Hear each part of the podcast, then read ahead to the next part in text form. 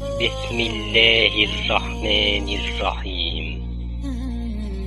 يحبهم ويحبونه. المرة دي الملحد سكت شوية وبعدين قال طب ما يمكن القرآن اتحفظ فعلا زي ما بتقولوا لكن الأحاديث أنتم نفسكم مختلفين عليها وفي ناس بتقول ضعيفة وناس بتقول موضوعة وناس مش معترفة بالأحاديث أصلا.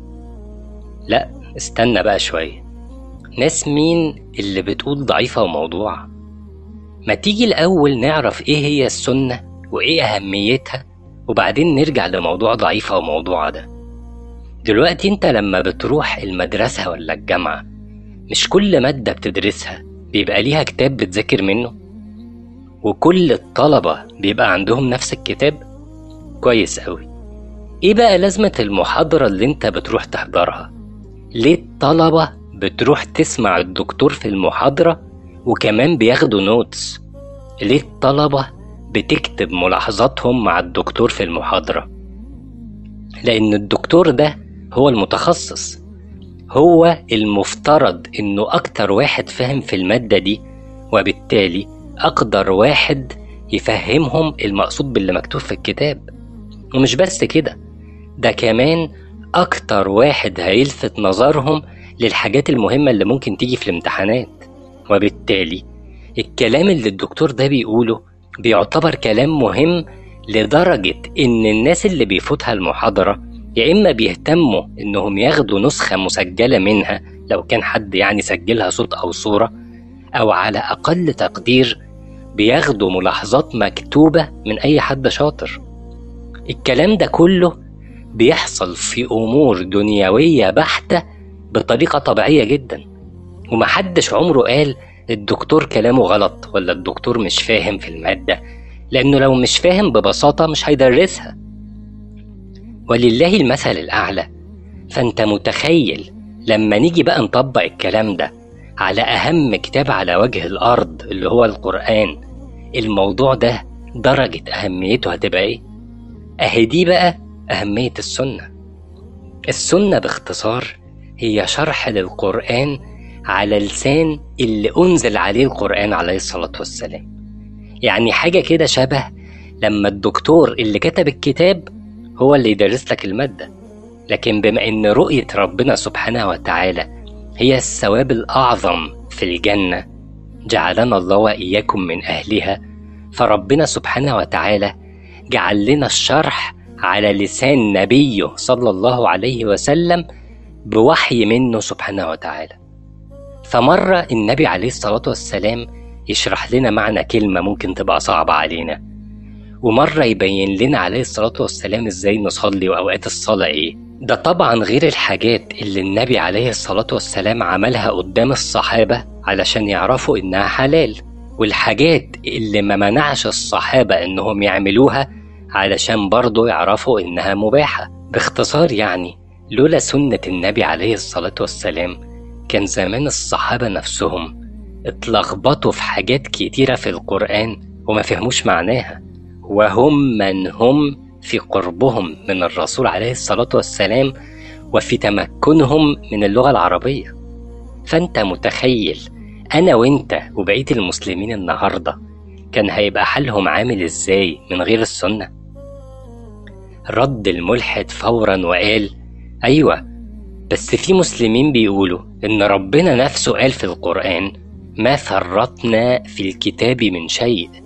وبالتالي كل حاجة موجودة أصلا في القرآن ومفيش احتياج للسنة. لا حول ولا قوة إلا بالله. تخيل إن النبي عليه الصلاة والسلام قال لنا من أكتر من 1400 سنة إن هيجي ناس يقولوا الكلام ده. وحذرنا منهم. تخيل. فأولا دول اسمهم قرآنيين ما اسمهمش مسلمين. ودول اللي النبي عليه الصلاة والسلام قال عنهم يوشك الرجل متكئا على أريكته يعني على سريره أو على كرسي أو كنبته يحدث بحديث من حديثي. يتقال له يعني حديث من أحاديث النبي عليه الصلاة والسلام. فيقول بيننا وبينكم كتاب الله عز وجل ما وجدنا فيه من حلال استحللناه وما وجدنا فيه من حرام حرمناه. فيرد الراجل يقول اللي بيننا وبينكم القرآن اللي نلاقيه حلال في القرآن يبقى حلال واللي نلاقيه حرام في القرآن يبقى حرام. وبعدين رد النبي عليه الصلاة والسلام على الكلام ده وقال إيه؟